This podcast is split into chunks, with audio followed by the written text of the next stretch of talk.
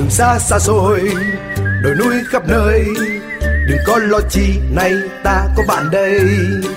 Bạn hiểu đường xa, niềm tin chúng ta, nào hãy yên tâm vì vũ của trời mây. Đường xa ta đi qua bao thành phố, đường xa ta đi qua bao dãy núi mà vẫn an toàn luôn. Bạn hiểu đường xa, niềm tin chúng ta, nào hãy lên xe bon ta đi muôn nơi vì đã có bạn hiểu đường xa. Yeah. Red Bull Thái mới nhập khẩu từ Thái, bổ sung thêm kẽm. Biên tập viên Tuấn Tú kính chào quý vị thính giả và các bác tài thân mến. Và như đã hẹn, chúng ta lại gặp nhau trong chương trình Bạn Hữu Đường Xa.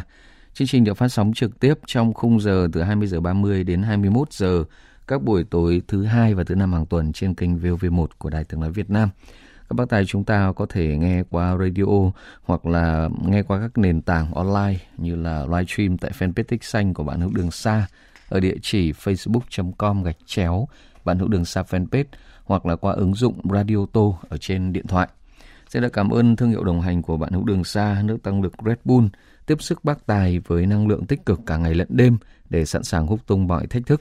Quý vị thân mến, hôm nay là ngày 7 tháng 9, là ngày kỷ niệm 78 năm ngày thành lập Đài Tiếng Nói Việt Nam. Xin được tri ân và cảm ơn những lời chúc từ các bác tài đã gửi tặng cho chúng tôi. Bác Tài Thiện Minh thì cũng đã có nhắn cho chương trình những dòng hết sức xúc động, đó là chúc mừng 78 năm ngày thành lập Đài Tiếng Nói Việt Nam, người luôn đồng hành cùng các bác tài ở trên mọi nẻo đường.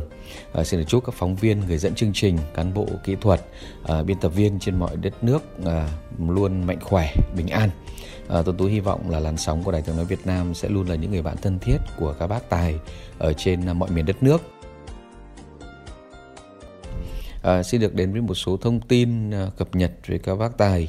Theo thông tư số 32 của Bộ Công an quy định nhiệm vụ, quyền hạn, hình thức, nội dung và quy trình tuần tra kiểm soát xử lý vi phạm hành chính về giao thông đường bộ của Cảnh sát Giao thông có hiệu lực từ ngày 15 tháng 9 này, trong đó quy định nội dung kiểm soát. Thông tư có quy định về kiểm soát các loại giấy tờ có liên quan đến người và phương tiện giao thông, gồm giấy phép lái xe, chứng chỉ bồi dưỡng kiến thức pháp luật về giao thông đường bộ, bằng, chứng chỉ điều khiển xe máy chuyên dùng, giấy đăng ký xe hoặc là bản sao chứng thực giấy đăng ký xe kèm bản gốc, giấy biên nhận của tổ chức tín dụng còn hiệu lực, giấy chứng nhận kiểm định, tem kiểm định an toàn kỹ thuật và bảo vệ môi trường, giấy xác nhận thời hạn hiệu lực của giấy chứng nhận kiểm định và tem kiểm định đối với loại phương tiện giao thông có quy định phải kiểm định, giấy chứng nhận bảo hiểm bắt buộc trách nhiệm dân sự của chủ xe cơ giới và giấy tờ cần thiết khác có liên quan đến quy định.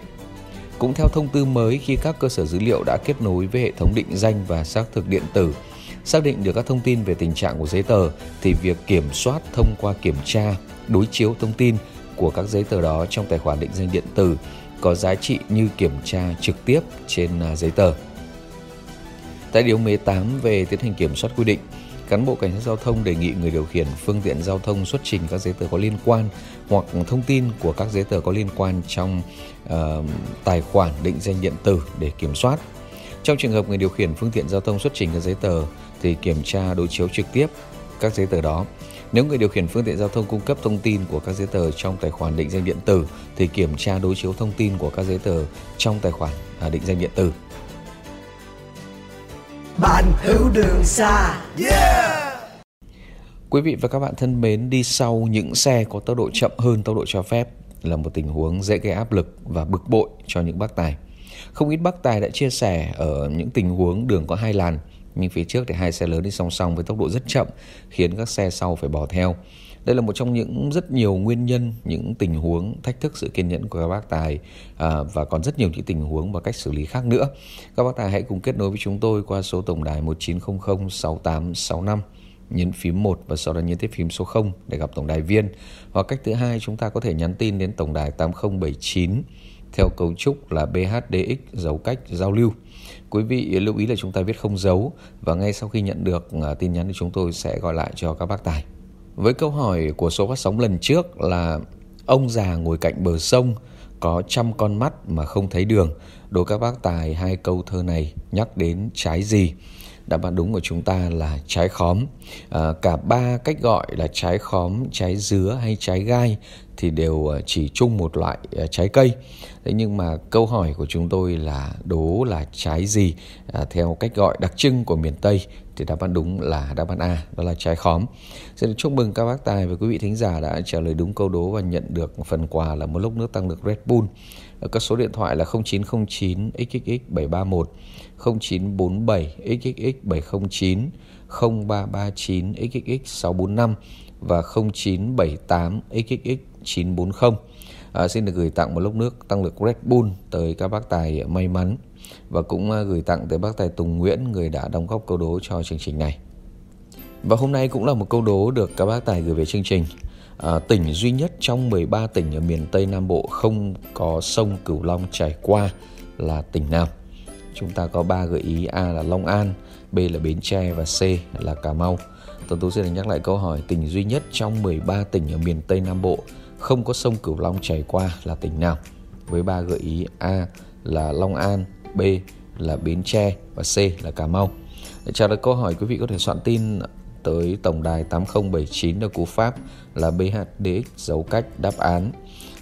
Và cách thứ hai, chúng ta gọi thẳng đến tổng đài 19006865, nhấn phím 1 và sau đó nhấn tiếp phím số 0 để gặp tổng đài viên. Người bạn đồng hành Red Bull xin được gửi tặng 3 phần quà tới các bác tài trả lời đúng câu đố và được bốc thăm may mắn. Mỗi phần quà là một lốc nước Red Bull.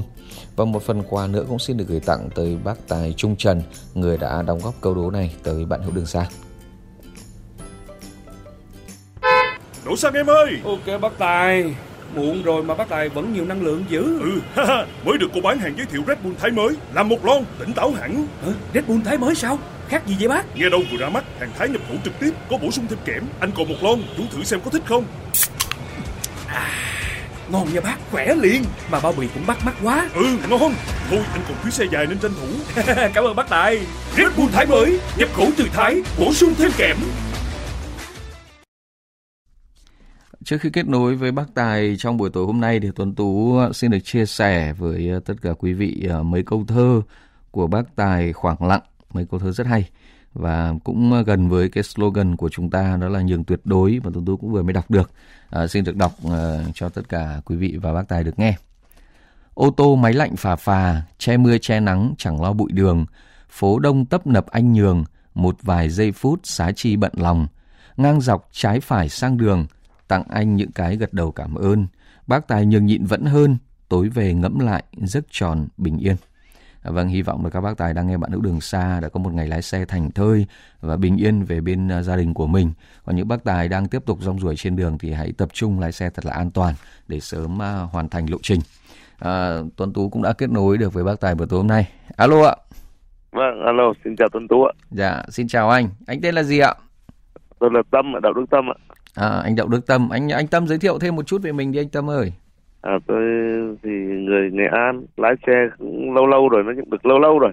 Dạ. Và lên sóng cũng nhiều rồi, chắc nếu mà anh em thì dạ nghe nhiều thì cũng sẽ nhận ra thôi. Dạ. Thế anh Tâm hiện nay là đang ở tỉnh nào anh? Ở Nghệ An hay ở đâu? Bây giờ tôi ở Ninh Bình ạ. Đang Ninh Bình. Dạ. Thế tức là anh là chạy chuyên về dòng gì ạ? Tôi chạy xe container ạ. Chạy container, thế là cứ ngang dọc Bắc Nam khắp đúng không anh? Đúng rồi. Dạ, anh Tâm có nói là chạy cũng lâu rồi thì chắc ngót nghét chứ cũng phải 20 năm ấy anh nhỉ? Dạ, hơn ạ. Ui.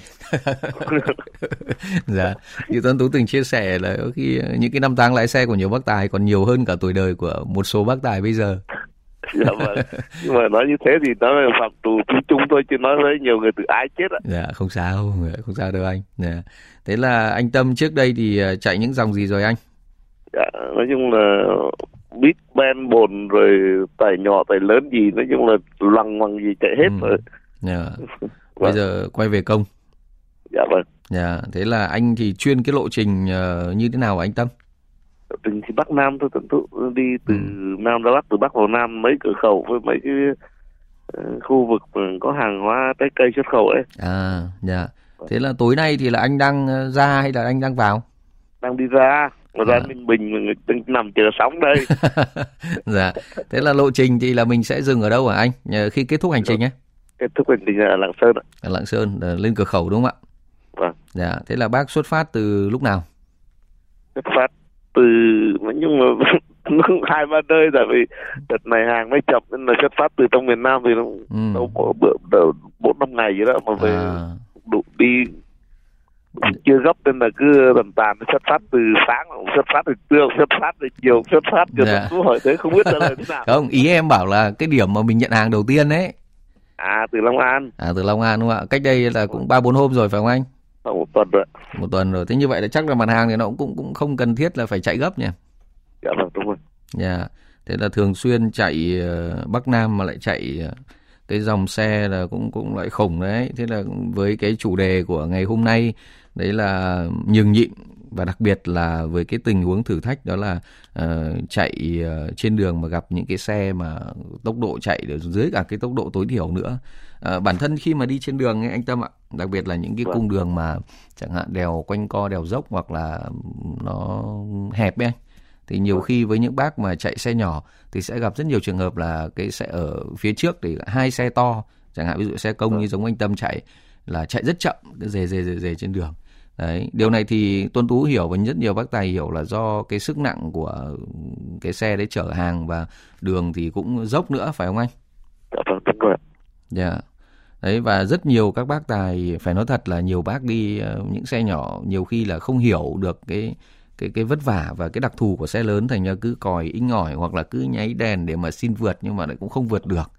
Đấy, có lẽ là từ vị trí một bác tài chạy xe lớn, chạy xe công, anh Tâm có thể chia sẻ một chút hơn về những cái tình huống như này. Dạ vâng, thực ra là cái này theo cái cá nhân suy nghĩ của tôi là mình phân tích rằng là nó có hai trường hợp. Dạ. Trường hợp thứ nhất là một là đi trên đường bằng và hai xe so kè nhau. Dạ. Và một trường hợp thứ hai là đi lên dốc có hai xe cứ kè nhau, đằng trước thì trống. Dạ.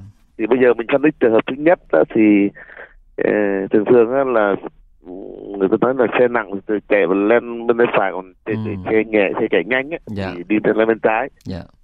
Nhưng mà ngược lại thì cái đường đó là lý thuyết, chứ thực tế trên đường á, những cái xe nặng mà chạy mà cái làn vào trong á là rất chi là vất vả, tại vì xe máy rồi bao nhiêu xe dừng đổ rồi thế này thế kia một lần để ba, nó rất chi là vất vả, rất khó khăn. Thì một cái xe nặng nó chạy bên ngoài thì một xe cũng nặng như thế bên trong muốn vượt lên, nhưng mà vượt lên vừa được cái thì gặp cái xe đậu bên trong hoặc là cái xe máy hay là bị một cái vật nào đó nằm bên trong lại lại sượng lại một chút, xong lại vượt lên, cố ngoi lên nên lại vừa gặp vướng một cái gì đấy, xong lại cứ tiếp tục cứ thế hai xe so ghè với nhau. Thì nếu mà mình một người lưu thông bằng một xe nhỏ hoặc là mình đi mình quan sát thì mình thấy mình hiểu cho người ta là hiểu cho cái xe bên tay phải nó muốn vượt lên, nó muốn chạy, nó chạy nhanh hơn. Đấy, còn cái xe bên tay trái thì chạy chậm hơn thì không nói rồi, cái đó thì cũng đặt. Đó để mình hiểu cho cái xe kia. Tự nhiên là mình nhìn qua thì mình thấy hai xe nó so kè với nhau, nó cứ che đường mình, nhưng thực ra là cái xe trong nó chạy nhanh hơn, nó muốn lên một đi qua đi nhưng mà nó qua không được. Thì đó một phần là mình thông cảm với nhau. Thì với tinh thần là nhường nhìn thì mình cũng để ý biết là người ta cũng muốn lên, nhưng mà còn cái xe bên tay trái chạy sát con lươn nó giải phân cách á. Cái xe đó thì nó cũng giờ nó toàn như vậy không à, nó ra đường toàn cái xe nặng toàn cái chạy nữa. Ông muốn lươn chạy không à? Phân tích cái trường hợp thứ hai là lên dốc cầu. Lên dốc cầu ấy là đường đèo dốc mà xe mà nó kẹt nhiều á. Thì kẹt nhiều thì hai xe mới so kẹt với nhau thôi. Còn khi mà không kẹt thì người ta cũng tìm cách cho lên rồi. Nhưng mà hai xe thường ví dụ đường kẹt mà hai xe cứ đậu không chạy luôn, là mình nói cái trường hợp xấu nhất là hai xe không chạy luôn. Thì người ta muốn dành một cái khoảng trước thật trống để xa lên, tại vì cô chạy theo, cô bu theo cứ bò rì lên đó cũng rất là không chạy được. Mà chỉ có vất vả thêm, tại vì cái xe nặng mà phanh pháo chủ yếu dùng bằng hơi, mà nếu mà đạp đi đạp lại, đạp côn đạp phanh nhiều thì nó lại hết hơi rồi, nó lúc gây giữa đường. Thì hai xe người ta hiểu ý nhau á, tức là phối hợp rất theo ăn ý, tức là hai xe chấp nhận ra đầu lại đó để đằng trước nó vắng một khúc xa, xong bắt đầu hai xe thì 1, 2, 3 để ba cứ bò tức là che cái phần đường nó lại, không cho xe khác lên, tại vì cái xe mà nhẹ hoặc xe du lịch, xe con hoặc là xe tải nhẹ thì người ta đi rất là thoải mái, còn cái xe nặng mà để ba lên dốc thì Tuấn Tú sẽ biết là nó cực khổ cỡ nào, thì người ta cố tình người ta giữ thế. Còn nếu mà đường trước mà thật trống mà không ai chạy, mà thật xa rồi đó, thì mình phê phán. Nói lên đây thì để mọi người đang còn nghe sóng, nghe đợi chương trình thì mình sẽ hiểu được một phần nào đó là người ta không muốn là nhích từng tí. Thôi đầu nghỉ một lúc rồi chờ lên đi ngót rồi mình lên sau. Nên cũng đến đấy chứ không đi vào xa được nữa, nên là người ta cố tình người ta che đường lại. Thì mình cũng dễ hiểu thôi. Thay vì ít mà ví dụ cái chuyện mình Tuấn Tú mà đi một chiếc xe con mà đi đằng sau hai chiếc xe như thế mà tới nhích đuôi thì cũng rất là nguy hiểm cho mình. Đúng rồi. Người ta cố tình người ta giữ lại để có một khoảng cung đường trống như là lên dốc thì hai chiếc xe bắt đầu hè nhau để ba lên, ta chạy lên thì lên đã bằng dốc rồi, đã an toàn rồi thì muốn làm gì làm, chứ người ta cũng che mình lâu tại vì không có thời gian để mà làm cái việc đó. Tức là hãy nhìn với nhau một ánh mắt là hiểu biết và rộng hơn một chút. Đó là một cái mà gọi là nhường nhau đấy, chứ không phải là người ta không có thời gian, ta cũng chẳng biết mình đằng sau là ai đâu, người ta chơi xấu mình làm gì đâu. Đúng rồi. Đúng, quả thực là đến hôm nay anh Tâm chia sẻ cái câu chuyện này, cái điều này thì bản thân như Tuấn Tú thì cũng đã hình dung được kỹ hơn. Chứ nói thật với anh Tâm là nhiều khi là bản thân mình đi hoặc là mình ngồi bên cạnh với nhiều bác tài ấy, hoặc là đi với anh em ấy, nhiều khi đi những cái đoạn đường đồi núi đấy, như cái trường hợp thứ hai mà anh Tâm vừa kể ấy. Nhiều lúc mình cũng nghĩ đúng là mình không ngồi trong cái cabin xe của các bác tài công chạy nặng thì mình cũng không hiểu được, không hình dung được, giống như anh Tâm vừa nói, nhiều khi cũng nghĩ là ôi giời, tại sao mà hai bác thì cứ chạy cứ dề ra đường mà cứ chán hết cả đường thì chả đi được thế này.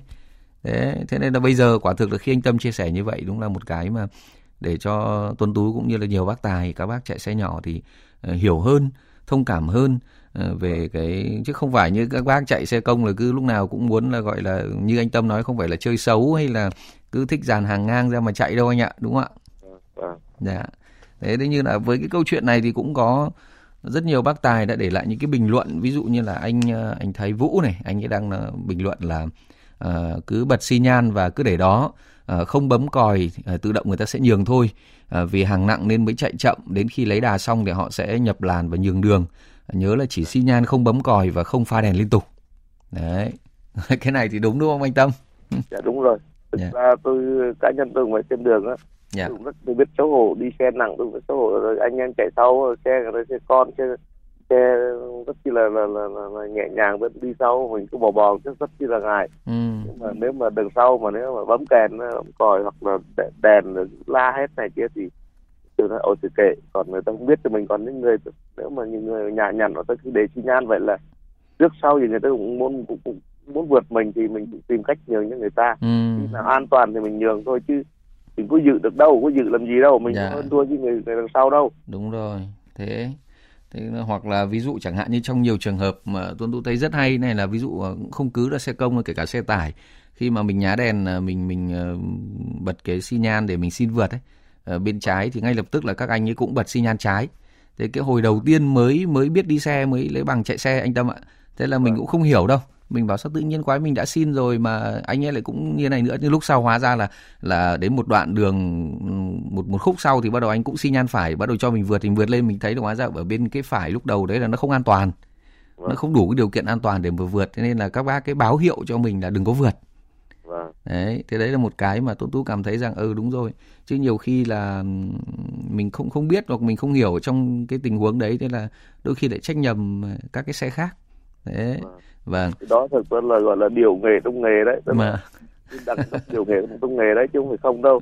Người trong nghề mới hiểu được nhau ấy, chứ còn nếu mà bình thường người ta không biết thì người ta phải tách, cho nên là xi nhan ở bên này xi nhan, nhưng thực ra là khi qua chỉ cần 5-7 phút sau là phát hiện ra có tại sao người ta lại thả xi nhan bên trái, đúng rồi, và tại sao người ta thả xi nhan bên phải là lý do gì, người ta cũng hoặc là bây giờ đi ở trong thành phố anh Tâm ạ, chẳng hạn như đến ngã tư đèn xanh đèn đỏ mà tự nhiên là ở phía trước có cái xe Honda chẳng hạn, họ tạt đầu hoặc là có người đi bộ ấy, thế là khi mà Tuấn Tú mà cần phải dừng lại, tất nhiên nhiều xe ở đường sau là họ không nhìn thấy đâu, thế là họ thấy tự nhiên đang đi mình dừng lại thì ngay lập tức Tuấn Tú phải bật cái đèn cảnh báo lên rồi đấy, để ít nhất đường sau người ta thấy đường trước ông này ông xe là ông có cái sự cố gì đấy, chứ không phải là ông tự nhiên ông đang đi ông dừng lại để ông ấy nhìn bản đồ hay là ông ấy mải nghe điện thoại, đúng không ạ? Đấy, để các bác đường sau bác đỡ bóp còi bim lên, đúng không ạ? Cũng nhân nói về cái câu chuyện là nhường tuyệt đối, cái slogan của chúng ta, của bạn hữu đường xa trong 14-15 năm nay đó là nhường tuyệt đối. Với anh Tâm, một bác tài chạy cũng hơn 20 năm rồi, từ Nam ra Bắc có lẽ là đi khắp rồi. Anh nghĩ như thế nào về cái khẩu hiệu này, cái nhường tuyệt đối anh Tâm? Dạ, thật ra là cái thời gian đúng này, tuy xe cái nguồn nguy hiểm cao độ nhất thì anh em mình cứ nhường nhau một chút, nó nhân văn lắm mà nó hạnh phúc lắm. Mình nhường một chút chả sao, mình chậm một chút nhưng mà mình về nhà an toàn chứ còn hơn thua nhau làm gì. Yeah. Trong khi đó đường ai nó đi, việc ai nó làm, đâu ai giống ai đâu. Mà khi đằng sau mà người ta gấp lắm rồi xin nhan mà cảm thấy qua được thì cho nó qua đi, để người ta không cần người ta mới xin. Yeah. Còn mà mình không cần thì mình cứ từ từ cho mình đi, chậm một chút chả sao, thì cứ bình thường mà đi cho nó lành, nói thật cho nó lành. Chứ cũng không nên là hơn thua nhau làm gì, xong các cụ Việt ta nó là được vả má đã sưng ấy. Yeah. Nói chung là không được gì hết, tốt nhất là cứ nhường nhịn nhau một chút, nên là đường ai đi vui vẻ lắm. Tự dưng trong ví dụ một ngày mà nhường được 1-2 trường hợp đó xong mình thấy đi xe mình nhẹ nhàng lắm, cái xe chạy nó ngọt lắm. Tập hạ vật với nhau rồi người chạy cái xe nó chạy giật cả tàng mà cũng không hay lắm. Yeah. Nhưng mà người nó ảnh hưởng ghê lắm. Vâng, thực ra thì ai mà cũng được như vậy, nghĩ được vậy thì chúng ta đã có một cái cộng đồng chạy xe đầy văn minh và lịch sự anh ạ. Nhưng mà cũng hơi tiếc một chút là vẫn có rất nhiều bác tài chạy rất ngon, chạy rất là đạo đức, rất là văn minh, nhưng mà cũng không ít những bác tài chạy đúng là theo kiểu chạy lấy được anh ạ. Vâng, từ đó là cái chung của xã hội mà có người này người kia. Nhưng mà dần dần hình như là cái tuổi nó cũng chi phối rất nhiều về cái vấn đề là chạy xe, tính biết chạy xe đấy. Yeah. Hồi xưa bản thân tôi cũng chạy xe cũng lóc trong láo lắm. Yeah. cũng này kia lắm, nhưng mà giờ càng ngày tôi càng thấy có hơn được gì đâu, có có gì hay ho đâu. Yeah. Cuối cùng là mình cũng không được cái gì mà cũng gây cho nhiều cái chuyện không hay. Yeah. Tất nhiên đến giờ này tôi chạy xe cũng rất nhiều may mắn là không có chuyện gì xảy ra hết, cũng rất nhiều may. Yeah. Nhưng mà mình cũng nghĩ là thôi thì trên đường mà hơn thua nhau làm gì một chút, trong đường ấy đi về nhà vui vẻ hạnh phúc cái cuộc sống đó. Ấy chứ còn mà cứ hầm hè rồi này kia rồi có hay ho gì đâu. Yeah. gặp nhau ở đồn công an nó có gì vui đâu. Yeah, đấy đúng rồi, mà những cái lúc đấy hăng tiết vịt lên cũng gọi là đi lên tạt đầu nhau hoặc là đá đèn hoặc là cà khịa nhau, đến lúc chả giải quyết được gì cả, đúng không ạ? Dạ, vâng. Để mua cái bực tức vào rồi cũng về thì cũng vợ con cũng có thêm được đồng nào đâu. Vâng.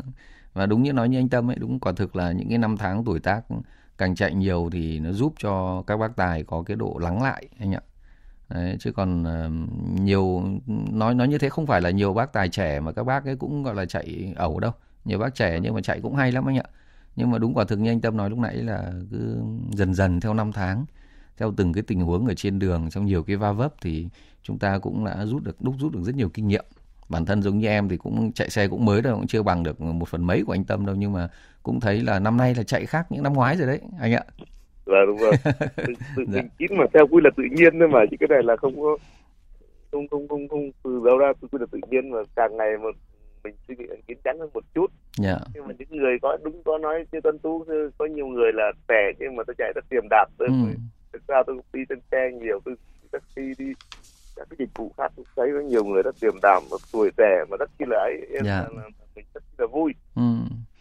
Đấy, như vậy rõ ràng là bên cạnh những cái kinh nghiệm mà chạy xe ở trên đường, bên cạnh những cái yếu tố kỹ thuật thì cái tâm lý và cái suy nghĩ của những bác tài nó cũng sẽ quyết định và nó ảnh hưởng tương đối lớn đến cái việc là xử lý ở trên đường và quyết định xây dựng được cái hình ảnh của một bác tài văn minh thân thiện hơn. Yeah. Không biết là tới đây thì sinh nhật bạn hữu đường xa ở Cần Thơ với anh Tâm có thu xếp vào được không? Tùy thuộc vào hàng hóa với xe nằm ở Sài Gòn với Việt Nam thì tham gia liền, tại vì từ khi đó giờ chưa bao giờ được tham dự lần nào, rất là mới nguyên luôn đấy. Hiện nay đêm nay chắc là chạy tiếp đúng không anh? Dạ đúng rồi. Dạ, chúc anh là hành trình thật là an toàn, thượng lộ bình an và hy vọng là sẽ được gặp anh ở tại Cần Thơ vào 30/9 anh nhé. Dạ rồi, cảm ơn Tú. Tất nhiên là hy vọng có duyên mình gặp nhau ở Cần Thơ. Vâng, xin cảm ơn và tạm biệt anh. Bạn hữu đường xa. Yeah! Các bác tài thân mến, sinh nhật bạn hữu đường xa lần thứ 14 được tổ chức tại Cần Thơ vào ngày thứ 7 30/9. Chương trình sẽ diễn ra cả ngày tại khu du lịch sinh thái Ông Đề. đậm chất miệt vườn miền Tây với rất nhiều hoạt động cho các bác tài như là các trò chơi thử thách kỹ năng lái xe, hướng dẫn kích bình các hoạt động tập thể, văn nghệ, liên hoan tiệc với các món ăn đặc trưng của miền Tây Nam Bộ. Giá vé tham dự sinh nhật là 270.000 đồng cho một bạn hữu. Sinh nhật được tổ chức vào cuối tuần nên các bác tài có thể dẫn theo gia đình nhân tiện để tham gia rất nhiều những cái hoạt động vui chơi tại khu du lịch sinh thái Ông Đề. Giá vé cho vợ con các bác tài cũng là 270.000 đồng một người. Trẻ em dưới 10 tuổi thì sẽ được miễn phí vé. Cách đăng ký vé, các bác tài chuyển khoản cho ban tổ chức, sau đó nhận được tin nhắn có mã số xác nhận. Khi tới dự sinh nhật, các bác tài đưa tin nhắn để check-in vào cổng. Thông tin cụ thể có tại fanpage và group của bạn hữu đường xa. Các bác tài có những thắc mắc có thể gọi về tổng đài 19006865 ×1 và sau đó nhấn tiếp phím số 0 để được hướng dẫn. Hy vọng bạn hữu đường xa sẽ có một ngày hội sinh nhật thật là ý nghĩa. Xin được cảm ơn nước tăng lực Red Bull, năng lượng tích cực vượt mọi thách thức và thuốc dạ dày chữa y Umangel giảm nhanh cơn đau dạ dày đã đồng hành với sự kiện lớn nhất trong năm của cộng đồng các bác tài, sinh nhật bạn hữu đường xa lần thứ 14. Cảm ơn năng lực Red Bull tiếp sức bác tài với năng lượng tích cực cả ngày lẫn đêm để sẵn sàng húc tung mọi thách thức. Chương trình được phối hợp với sự tham gia của công ty Megamedia. Tuấn Tú xin được kính chào tạm biệt và hẹn gặp lại.